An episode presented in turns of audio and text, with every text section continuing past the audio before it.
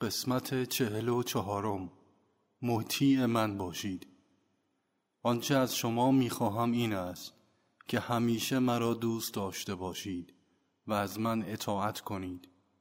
با علم بر این که اطاعت از من آنطوری که باید برای شما غیر ممکن است با تکرار اهمیت اطاعت به شما کمک می کنم تا آنچه از شما می خواهم را از صمیم دل به انجام برسانید.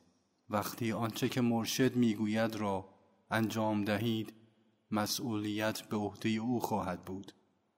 حتی اگر اطاعت شما از روی خواست و اراده شما نباشد. با به یاد داشتن من یا به آرامی نام مرا تکرار نمودن می توانید ذهن خود را به من بسپارید. من می خواهم که زیر فشار جریانات زندگی خونسرد باشید زیرا شرایط هرچه باشند آفریده من هستند.